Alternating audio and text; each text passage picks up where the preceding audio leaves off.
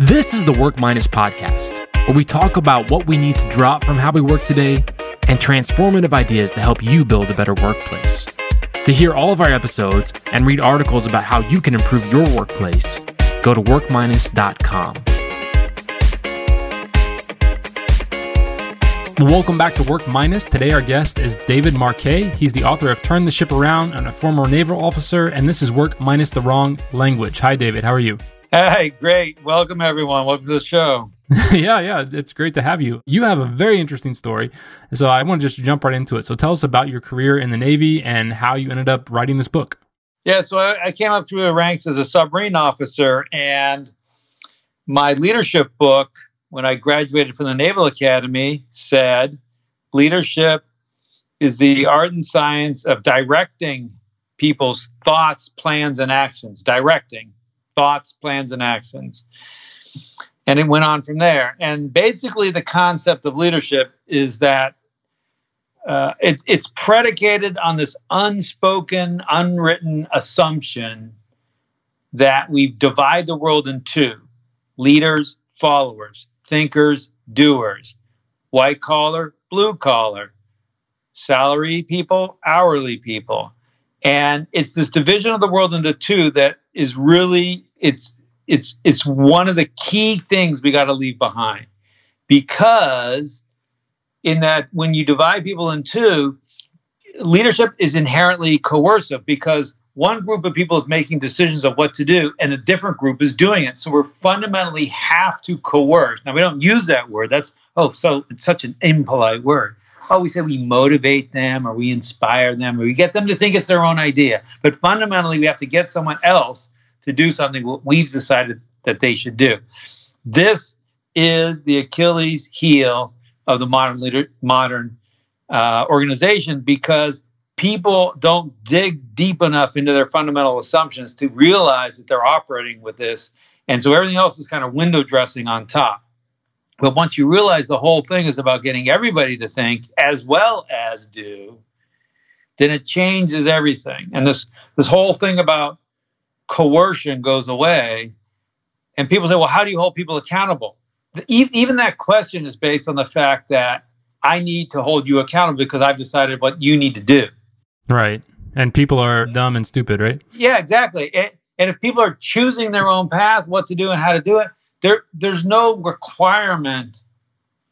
There's accountability to the team because people make commitments. Hey, I'm going to get this done. I'm going to be here at a certain time to pick you up.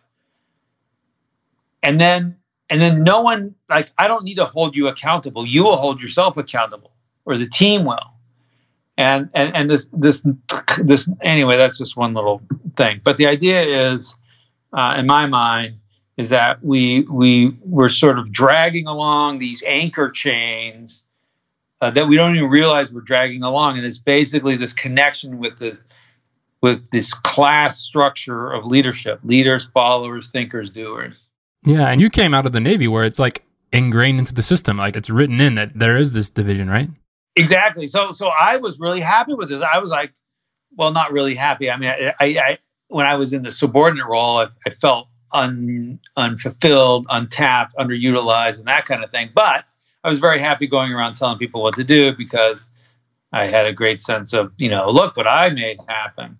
Of course, it was not very satisfying for the rest of the team and didn't tap their knowledge. So uh, my story is I, I, I rose through the ranks because I was so awesome at telling people what to do.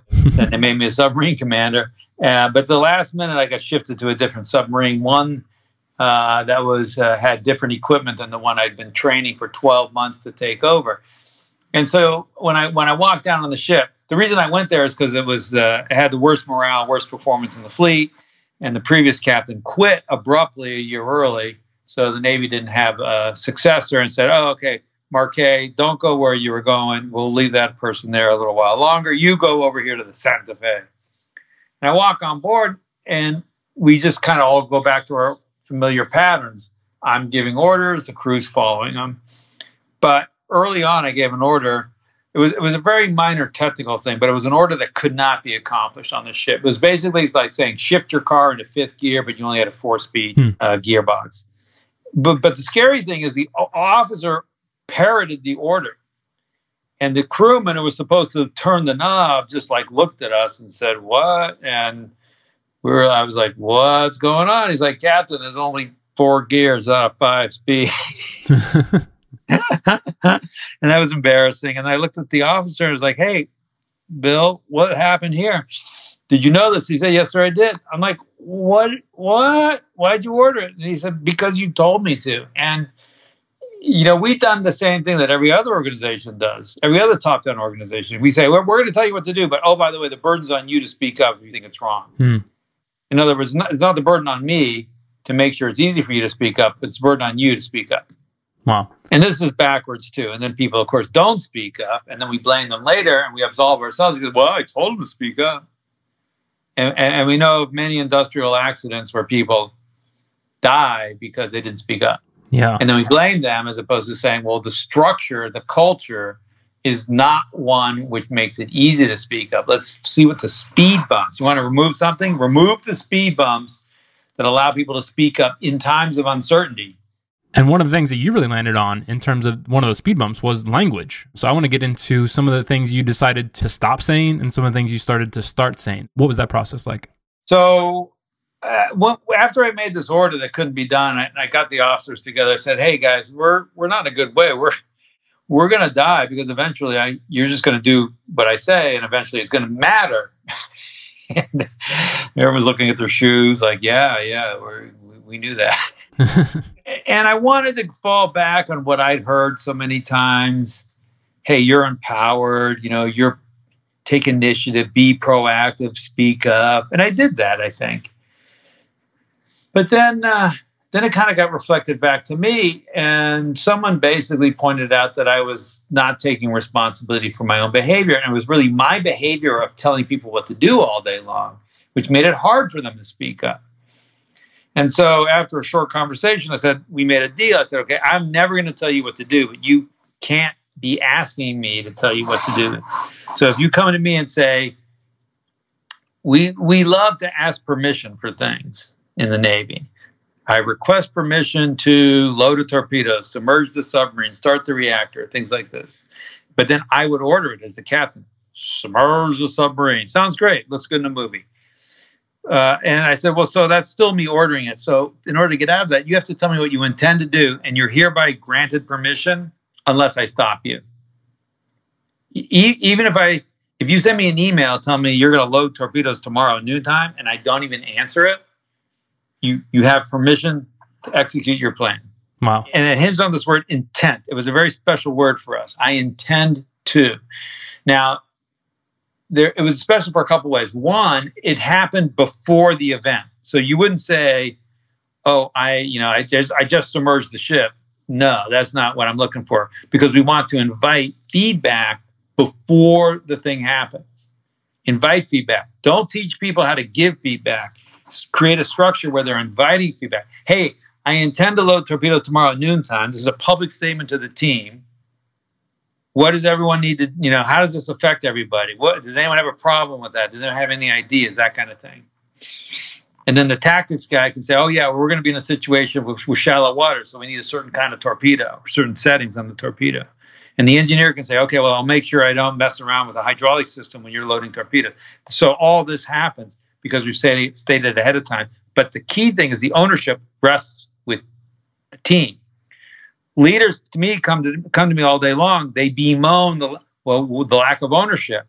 They say, "Well, let me just watch your behavior for like ten minutes, or look at some of your emails."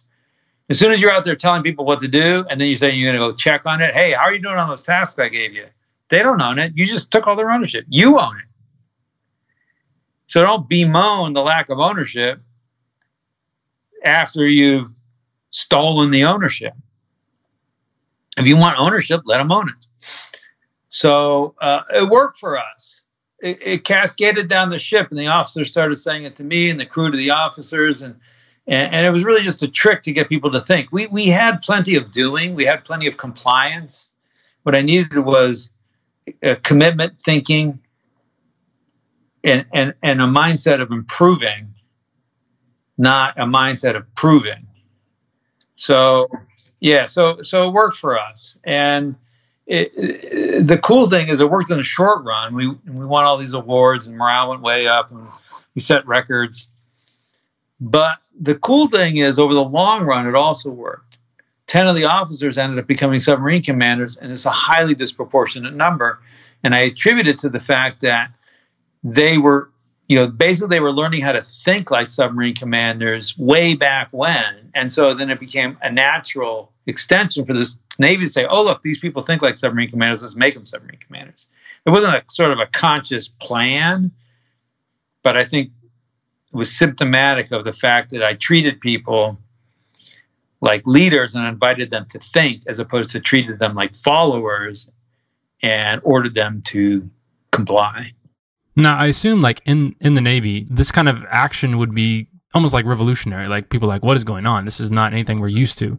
In the business world, you would think like we can almost hide behind the fact of, you know, we're a, we don't have much of a hierarchy, we're a flat organization, but even though the behaviors are still very similar, right? Yeah, I think a lot of this, a lot of every organization that's told me we're flat that I've ever seen is not flat. There's always some difference. Someone has more stock, someone has more vigor and youth, who knows what. Uh, and so, one thing good, one thing good about the Navy is at least the hierarchy is visible. Uh, whereas in some businesses, it's there's an invisible hierarchy, or we deny hierarchy that exists, which results in dysfunctional behavior. But I, um, having worked with businesses over the last six years, I I can't think of a case. Well, there's a um, the best example I can think of is there's a, a, consultancy in Stockholm that we work with called Crisp, and there's no CEO, so they're like 30. Uh, basically, everybody does everything. There's a couple of admin people that kind of keep the office running and that kind of thing, but basically everybody else does content. They do sales. They do contracts. They do everything, and uh, that's sort of the closest I can think of. But but um, for the larger businesses, an oil company or a tech company or a hospital, there's there's all hierarchies, and, and I'm okay with hierarchy. I, I think denying it when it exists is not helpful, and I I think steep hierarchy is the problem. So, what are some ways for people to tell if they have some kind of invisible hierarchy? I guess, and in terms of language too, what are some of the cues? Like, if you were to go back and read somebody's email, what are the phrases you look for? Ways that we enforce hierarchy. There are some very obvious physical ways: thicker carpet, uh, barriers to entry, bigger offices.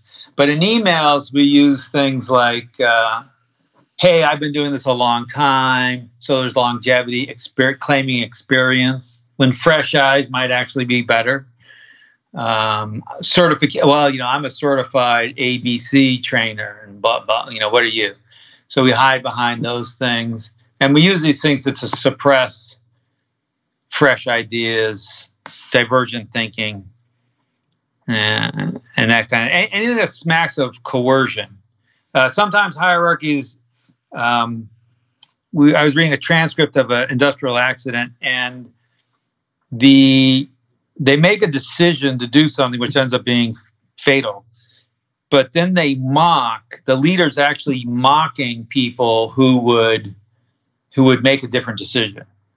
So we're sort of joking and we're putting down and ridiculing people. So now they're locked into the decision, even though now it starts to become apparent that this is a bad decision could the leader now change? No, because then you know the leader's already mocked people who would change, uh, and uh, so they're trapped, and and they and and they just it's it's horrible because you can see them just they they end up sailing to their death. So it's subtle, but but these are the things that people do. Anything you do that that makes it where you're trying to put your idea into somebody else as opposed to invite their ideas onto you, I, I think steepens the power gradient.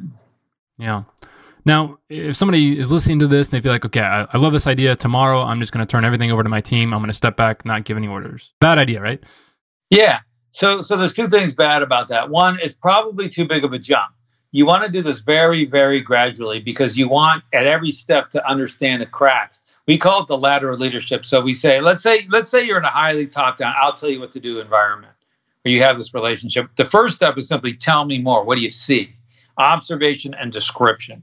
Then you move to, well, what do you think? Judgment and analysis. Then you will move to recommendations. What should we do?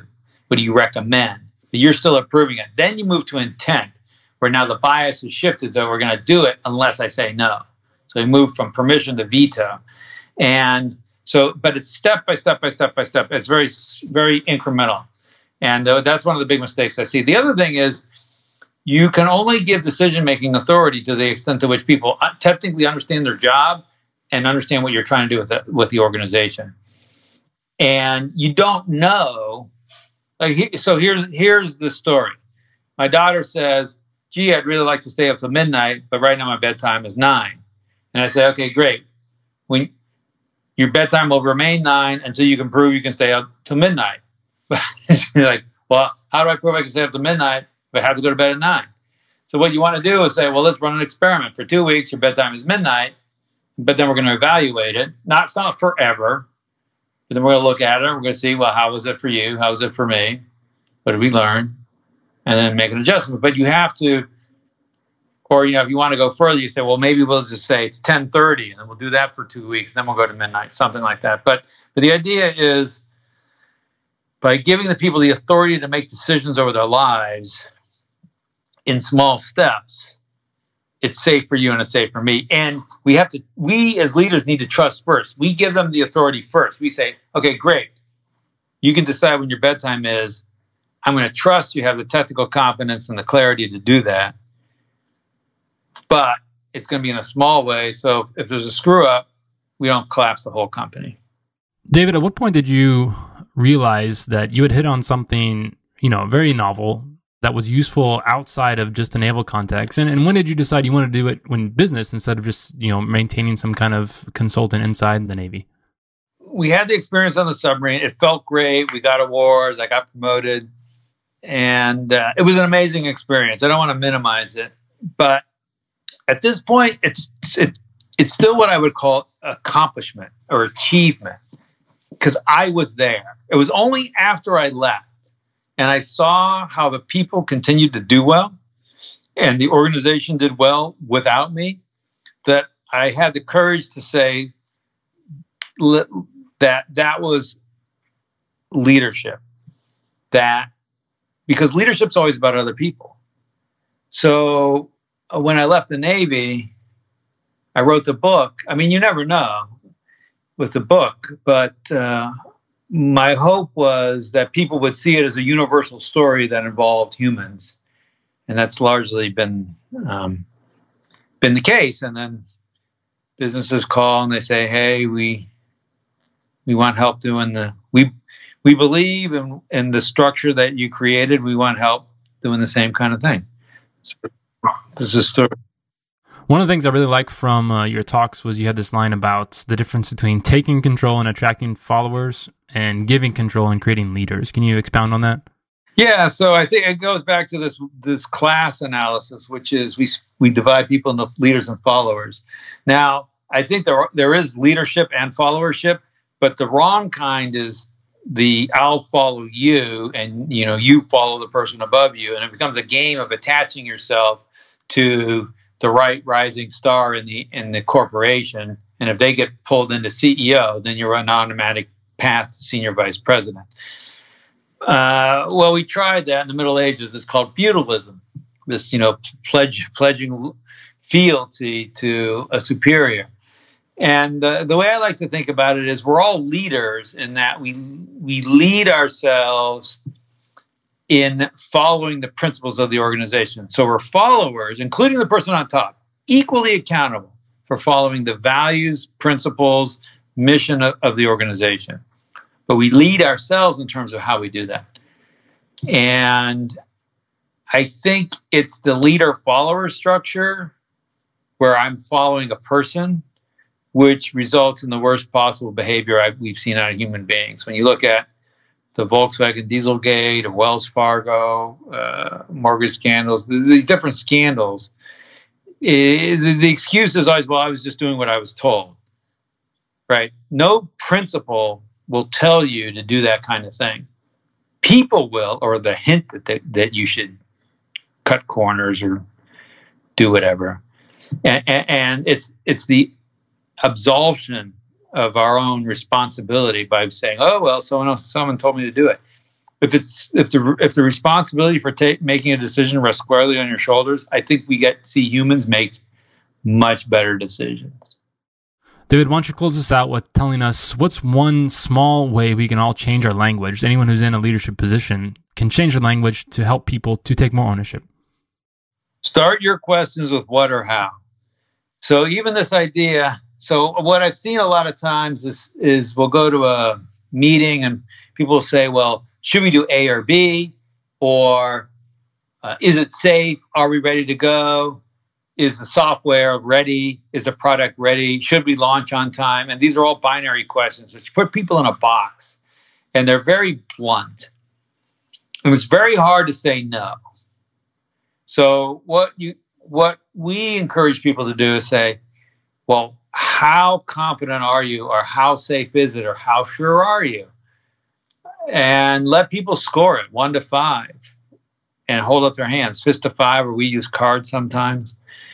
And that's the nuanced input into a decision, which may end up being a binary decision launch the software or delay the product launch. But the input should be nuanced. Yeah. So, so start your questions with what or how. Try that for a week, and uh, see how hard it is, and uh, see if there's something you learned that you might not have learned if you just asked a binary question. Great. Well, David, it's been great to connect with you to hear your stories. Where can people go to learn more about your book and your work? Yeah, well, the book's uh, available on on any sort of uh, online place. Turn the ship around, and we have a website, davidmarquet.com. But we also have a YouTube channel called Leadership Nudges, where we have these little 60 second, typically clips, where they have things like I just talked about. Go uh, start your question with what or how. Uh, another one of my favorites is go to dinner, or next time you go to a restaurant, don't order. Let the waiter pick tell them not to play it safe, and then you uh, you don't know what it is till it comes in front of you. But you also have to make it safe for them to pick for you. So these just little little activities to help train your brain how to give up control in small ways and build an empowering team around you. Nice, I love it. Well, David, thanks a lot for being on the show and sharing your insights with us. Cheers, and thanks all listeners for your attention.